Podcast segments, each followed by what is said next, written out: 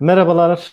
Ee, Ankara'dan selamlar, sevgiler. Sevgili izleyiciler, koronadayız, karantinadayız hepimiz. Gözümüz kulağımız dünyada yaşanan gelişmelerde salgınla ilgili gelişmeleri hepimiz yakından takip ediyoruz. E, deyim yerindeyse Ankara'da da e, Türkiye'nin genelinde de e, yüreğimiz ağzımızda 3 merkeze bakıyoruz. Biri cezaevleri, orada da salgın ve yayılma haberleri geliyor. Bir diğeri e, işçilerin çalıştığı fabrikalar, e, emek alanı ve bir üçüncüsü de sağlıkçıların yani hastaneler oralarda neler yaş- yaşandığını merakla yakından takip etmeye çalışıyoruz. Bizim bugün esas olarak odaklanacağımız nokta emek alanında ne oluyor? E, korona salgını oraları nasıl etkiliyor? İşçi ve emekçiler neler yaşıyor? Ee, önemli bir konuğumuz var. Daha önce sendikal deneyimi de olan, emek alanını yakından tanıyan HDP eş genel başkan yardımcısı Sayın Şaziye Köse bizimle birlikte olacak. HDP ne diyor programının konuğu Sayın Şaziye Köse. Hocam hoş geldiniz. Hoş bulduk. Ee, ben çok uzatmadan hemen ilk e, soruyu yönlendireyim. Aslında Türkiye'den başlayacaktım ama dünya geleninde de emek alanı çok ciddi darbe aldı bu e, salgından dolayı. E, en son dün Uluslararası Çalışma Örgütü'nün bir verisi vardı. Dünya genelinde çalışan nüfusun yüzde 81'i yani 2.7 milyar yaklaşık 3 milyar insan bu salgından doğrudan etkilendi. Ya işsiz kaldı ya da işsiz kalma tehdidi altında. Bu ne demek oluyor hocam? Bu tabii ki şu anlama e, geliyor.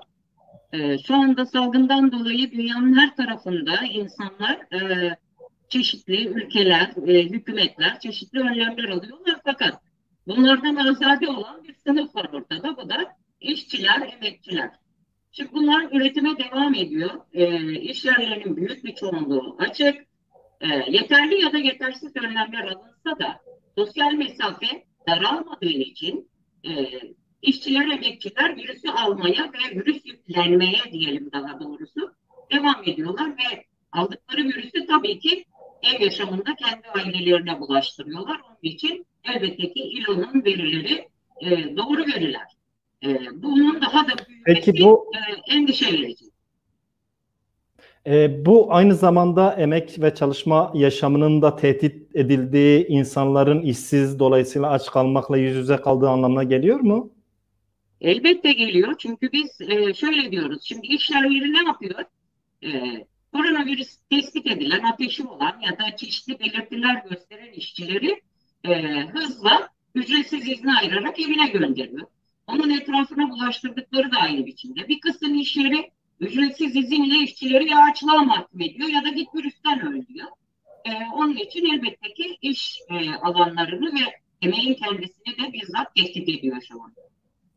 Peki şimdi genelde e, şöyle bir genel kabul var. Bu virüs ayrım gözetmiyor, herkesi tehdit ediyor. Ama bazılarını sanki biraz daha fazla tehdit ediyor. Mesela çalışan kesimi, mesela cezaevinde olan kesimler, yani korunma ihtimali olmayan ya da işte yeterli tedbiri alamayan yoksul insanları daha fazla tehdit ediyor. Bu anlamda baktığınızda e, emek alanında e, nasıl bir tablo var? Türkiye açısından soruyorum. Şimdi virüs ayrım yapmıyor diye bir şeye ben katılmıyorum. Çünkü bu e, aslında başlangıçtan itibaren e, şöyle lanse ediliyor. Hepimiz aynı gemideyiz. Herkes aynı gemide. Doğrudur. Virüs karşılaştığında e, herkesi etkileyebilir. Fakat burada önemli olan şudur. E, virüsten ne kadar korunuyorsunuz? Ne kadar izolasyondasınız? Ne kadar sosyal mesafeyi daralttınız? Şimdi e, bir kesim virüsten çok iyi korunuyor bence. Çünkü onlar yüksek güvenlikli evlerine çekildiler. Ama emekçiler nerede? İşçiler nerede? Onlar şu an iş yerlerinde e, tespit ettiğimiz pek çok iş yerinde aslında eldiven ve maske bile verilmiyor şu anda. Yaptığımız araştırmalarda da bunu gördük. Hatta hasta işçiler çalıştırılmaya devam ediyor. Bunun en son örneğini de Ege'meze bugün yeniden e, sosyal medya üzerinde yer alıyor. Biz günlerdir bu Ege Meze'yi işliyoruz. Çünkü Ege Meze şöyle bir kritik öneme sahip. Soka, Migros'a bunlar gibi büyük marketlere yiyecek veren bir firma. E, ve bugün hala çalıştığını öğreniyoruz. Mesela bu firmanın 50 tane COVID hastası var. Bu işçiler işten gönderilmiş fakat diğer işçiler çalışmaya zorlanıyor, çalışmaya devam ediyorlar. Tam da bu noktada hocam sizin sanırım e, e, dahil olduğunuz komisyon tarafından da bir parça müdahil olunan bir çalışma var. Bazı iş yerlerinde vaka tespitleri yapılmış. Örneğin İstanbul Mutlu Akü, Çerkezköy Polimer, Gebze Net Lojistik, Altla Fabrikası, e, Tuzla, Vafsan, Vana, Yalova Tersanesi, Çerkezköy e, Egzoz, Çerkezköy Bros Tekstil gibi gibi böyle çok sayıda vaka var, tespitler var. Örneğin bir yerde 1100 kişi çalışıyor e, ve e, e, pozitif e, pozitif çıkan vaka sayıları var. Daha dün Galata Port'ta bir işçi hayatını kaybetti. Yani bu salgın tedbir siz de ifade ettiniz tedbir alınmıyor. E, yayılırsa tamamıyla bu fabrikalara, iş alanlarına bu nasıl bir tehdit oluşturur hepimiz açısından? Şimdi biz Halkların Demokratik Partisi olarak da baştan beri bunu öngördük aslında. Henüz kriz Türkiye'de tam başlamamışken, salgın yeni yeni ortaya çıkmaya başlamışken biz hızla üretime ara verilmesini talep ettik. Ve bunu günlük olarak dillendirdik. Hem basında hem kendi sosyal medya hesaplarımızda bunu günlük olarak dillendirdik. Çünkü üretime ara vermezseniz işçiler, emekçiler bu virüste alınan önlemlerden azade tutulursa sonuçta bunun vahim sonuçlarıyla yüzleşeceğiz. Ve saydığınız iş yerlerinin ötesinde çok sayıda iş yeri var. Ee, koronavirüs görülen işçi sayıları vesaireler, alınmayan önlemler. E, fakat şimdi işverenler e, bu güvenlik kalkan paket, güven kalkan paketini bir düşünün. Hani ilk çıkarılan hükümet ilk çıkardı. Orada mesela işçilere önlem değil, e, işverenlere önlemler alındı, değişiklikler yapıldı vesaire vesaire. Fakat işçilere, emekçilere önlem alınmadığı sürece bu kriz, e, virüs krizi yani belli bir noktaya çekilmediği sürece e, bunun vahim sonuçlarıyla biz yüzleşeceğiz ve bugünlerde aslında bunun sonuçlarıyla da yüz yüzeyiz. Çünkü e, bugün sosyal medyada dolaşan yine bir habere göre hükümet yeni önlemler alacakmış. Bizim günlerdir, haftalardır söylediğimiz şeyde işte sanayi e, olan büyük işyerlerin 10 günlük ara verdiği plan hükümet. Bunun gerçekliği nedir bilmiyorum. Ben de medyadan takip ediyorum. Ama e, gerçektir muhtemelen çünkü artık tanımaz bir noktaya doğru taşınıyoruz. 10 e, gün ara vermek bu işi çözmeyecek ve kurtarmayacaktır. E, gerekli olmayan, az önce saydığınız iş yerlerinin hemen hemen tamamı aslında şu an çalışmayabilecek olan iş yerleri. Çünkü elzem değil. Elzem olanlar hangileri? Sağlık elzem, evet çalışmaya devam edecek. E, gıda elzem, çalışmaya devam edecek. Hijyen ürünleri çalışmaya devam edecek. Lojistik devam edecek ama yeterli ve bütün gerekli önlemler alınarak devam ediyor. Bunun dışındaki işyerlerinin derhal üretime ara verilmesi gerekiyor bu işyerlerinde ki salgını bir miktar kontrol altına alınabilsin. Şimdi hocam sizin bu bahsettiğiniz öneri yani e, mecburi olmayan alanlarda işler durdurulsun diyorsunuz. Evet. İktidar da her seferinde Sağlık Bakanlığı ya da hükümet sözcülerinin tamamı, Cumhurbaşkanı da dahil olmak üzere biz e, tedarik zincirini durduramayız. E, üretmemiz lazım. Yarın öbür gün ne olacağımız belli değil diyorlar. Ne kastediliyor? Tedarik zinciriyle sizin biraz önce bahsettiğiniz zorunlu alanlar birbirini tamamlayan şeyler mi? Farklı şeylerden bahsediyorsunuz? Şimdi buna şöyle bir cevap vereyim ben. Tamam tedarik zinciri tamam. Ama tedarik zincirini gerçekleştirecek e, sağlıklı insanlar olmadığında nasıl bir tedarik, tedarik zinciri e, hayata geçirilebilecek daha sonrasında? Çünkü şu anda işçiler hakikaten hemen hemen her tarafta virüs almaya, yüklenmeye ve bulaştırmaya devam ediyor. Sağlıklarından oluyorlar. Fakat ikili bir yönle karşı karşıya onlar şu anda. Deniyor ki ya ücretsiz izin alırsın, çek, evine gidersin, aç kalırsın. Çünkü bu konuda da önlemler yok. Belki birazdan konuşacağız hani ne olduğunu. Ya da çalışacaksın, virüsü kapacaksın, sağlığından olacaksın, öleceksin. Şimdi böyle bir ikilem hakikaten sizin söylediğiniz tedarik zincirlerini ne derece ileriye taşıyabilecek ve hani ekonomik olarak biz daha e, olumlu adımlar atabileceğiz ileride. Çünkü sağlıksız virüsün bulaştığı hasta bir toplumla yüz yüze kalacağız kısa bir süre sonra. Evet. Şimdi Şaziye Hanım sizin anlatımlarınızdan anladığım şey aslında siz e, bütünüyle işlerin durdurulmasını önermiyorsunuz. Zorunlu, mecburi. Örneğin sağlık alanında çalışması gereken insanların çalışması gerektiğini, üretim yapması gereken insanların üretim yapması gerektiğini ama zorunlu olmayan alanların da kapatılmasını öneriyorsunuz. Bir de biz e, başından beri HDP'nin önerilerine baktığımızda parça parça da olsa bunların bir kısmının hayata geçtiğini görüyoruz. Örneğin E, işsiz örneğin bu son günlerde tartışılan bir kavram. İşte işten çıkarmalar yasaklanacak. Var mı yok mu onu bilmiyoruz hükümetin sunduğu pakette. En başından beri sizin e, önerdiğiniz bir yöntemdi. Gerçekten işten çıkarmalar yasaklanıyor mu? E, bu vesileyle ben e, hükümetin bugün sunduğu, meclise sunduğu pakette neler olduğunu e, ve nasıl değerlendirdiğinizi sormak isterim. E, şimdi paket bugün tekrar e, bu yasa torba yasa tasarısı tekrar yenilenerek, yenilenerek önümüze geldi. Ben bir daha baktım. Tabii ki bu maddelerde çok önemli değişiklikler yok. Şimdi şu vahim bir durum. İşten çıkarma yasaklanacak. Ya biz işten çıkarmanın tamamen yasaklanmasını istiyoruz. Şimdi orada 3 e, aylık bir süre verilmiş. Hani keşke o 3 ayda hani gerçek bir işten çıkarma e, yasaklaması olsun. Ama görünenle gerçek arasında farklar var. Öyle değil mesela. E, yasa ne zaman yürürlüğe girecek sizce? Kaldı 3 ay yasakladığımızı varsayalım. E, ayın sonuna kadar ancak yürürlüğe girmiş olacak. Zaten işverenler e, nasıl diyelim sermaye krizin başlangıcından beri, o salgının başlangıcından beri peyderpey binlerce işçiyi sokağa atmış durumdalar. Şu an işsiz sayısı 4.3 olarak falan veriliyor hani 2010 Mart e, ayı verilerine göre fakat şu anda rakam neredeyse hani geniş kapsamlı işsizliği düşündüğümüzde 8 milyonu bulmuş durumda. E, onun için işçi yapmak zorunda kalıyor, çalışmak e, sürekli üretmek zorunda kalıyor. Çünkü işsizlik de büyük bir korku bu ülkede. Zaten yeterince şişmiş bir işsizlik sayımız vardı. Şu anda o sayı iyice şişmiş durumda. Onun için işten atılmaların kesin olarak yasaklanması lazım. Ama e, burada şöyle şu bakışla yasaklanması lazım.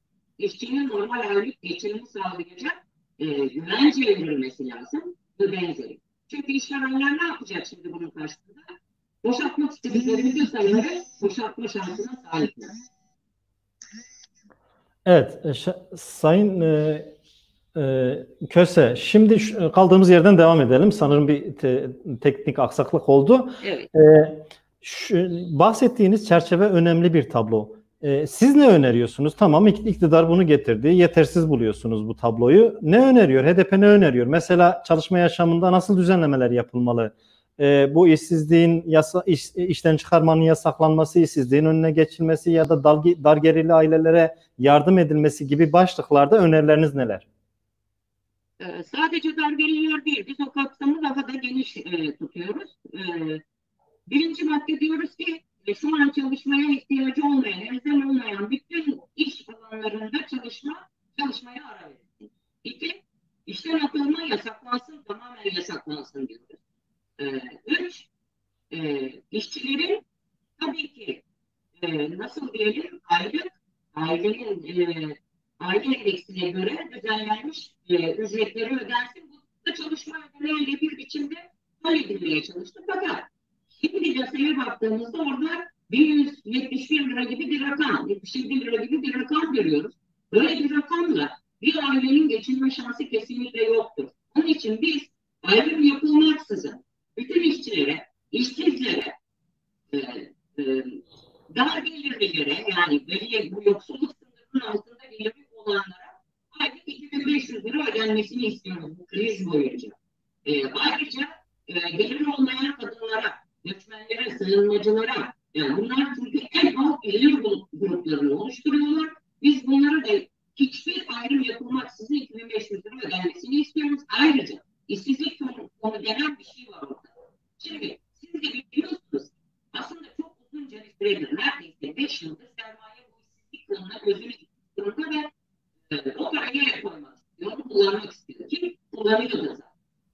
Şu anda rakamı yanlış hatırlamıyorsam işsizlik fonundan e, 860 milyon gibi bir para e, işsizlere gidiyor ama 1.6 milyarın üstünde para da e, işverenlere gidiyor. Şimdi bunun sona erdirilmesi gerekiyor. Bu teşviğin sona erdirilmesi gerekiyor ve o paranın tamamen e, işsizlik fonundan hiçbir kayıt şart aranmaksızın. Çünkü çok aslında insan yararlanıyor işsizlik. Kayıt şart aranmaksızın yok gün sayısı yok bilmem ne sayısı. Bütün bunları ortadan kaldırarak talep eden, e, işsiz olan, talep eden para dağıtılmalı ve verilmeli sağlığı süresince. Ve sonrasında tabii. Peki siz böyle deyince e, iktidar çevreleri bazıları da diyor ki muhalefet bol keseden dağıtıyor. Nerede bu kaynak? Nereden getirecek? Ülkenin bu kadar kaynağı mı var? Var mı gerçekten? Kaynağı var.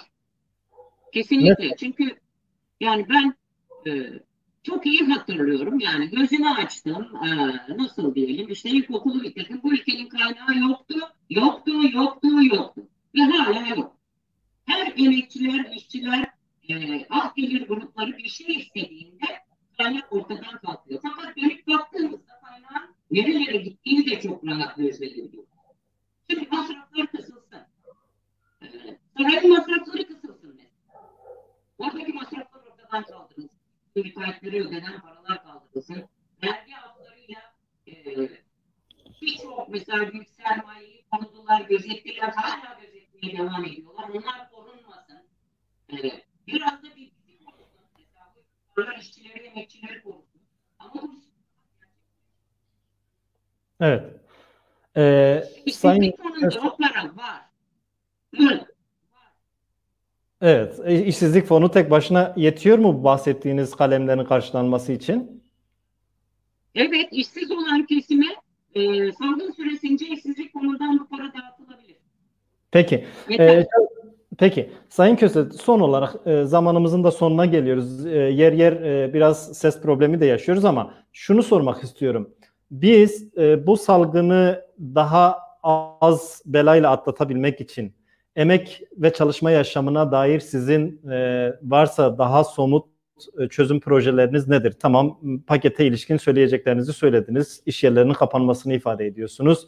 E, mesela sendikalara çalışma yaşamıyla ilgili alanlara düşen sorumluluklar var mı? Partiniz ne yapabilir bu konuda? Biraz da bunlardan bahsederseniz programı toparlamış oluruz. Pekala. Şimdi bizim ülkemizde zaten sendikalı işçi sayısının oranı belli. E, fakat esas yekünler ne kayıt çalışmada. Bunlar örgütsüz, sendikasız, e, sahipsiz. Çünkü bu bir kez daha örgütlü almak sendikalar her ne kadar çeşitli eksikler olsa da yine örgütlü yerlerinde önlem önemli konuları e, devreye sokuyorlar. Aynı zamanda salgın olan iş yerlerinde evet. olan yerler. kullanamıyor. Neden?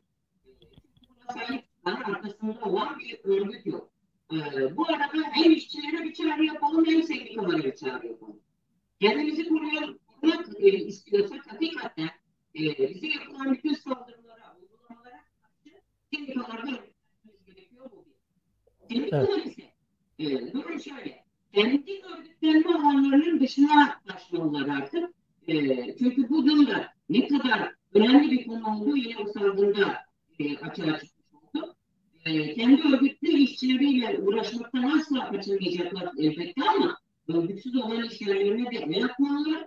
Oradaki işçilerin de e, haklarını savunma, e, olan biteni e, gözler önüne serme noktasında ben sendikaların şu anda çok fazla şifreci davranmadığını düşünüyorum. Bu konuda da artık hata geçseler kriz e, konusunda biraz daha önlem alarak e, krizi biraz daha kontrol altında ilerleyebiliriz çok önemli.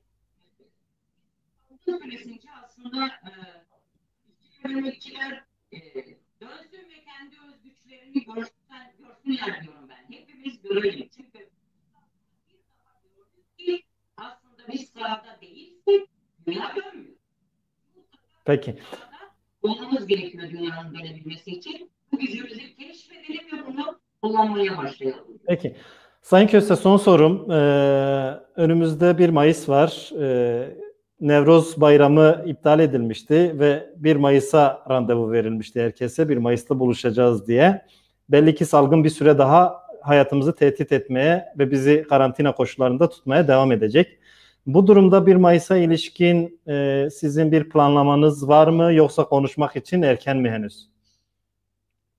Ee, evet belli planlamalar henüz sendikal konfederasyonlarla paylaşmadığımız için ben çok fazla bir şey söylemeyeceğim.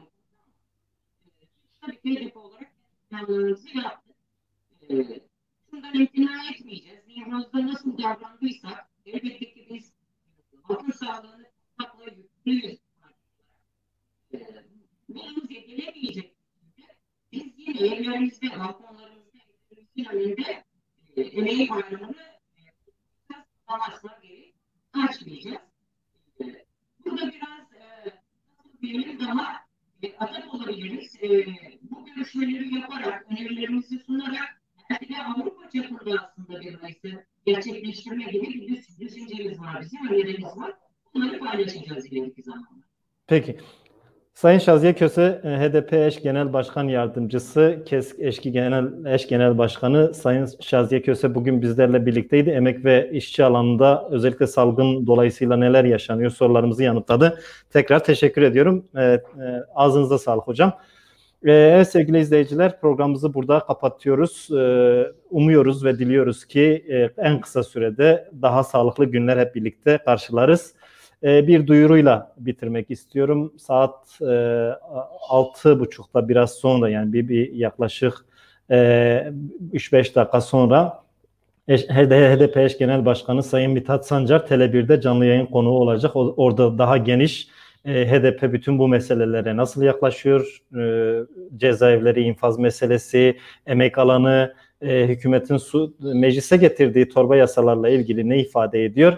Mithat Sancar bunları geniş bir çerçevede e, değerlendirecek yayınlamanı, öne, izlemenizi öneriyoruz. İyi, iyi akşamlar diliyorum.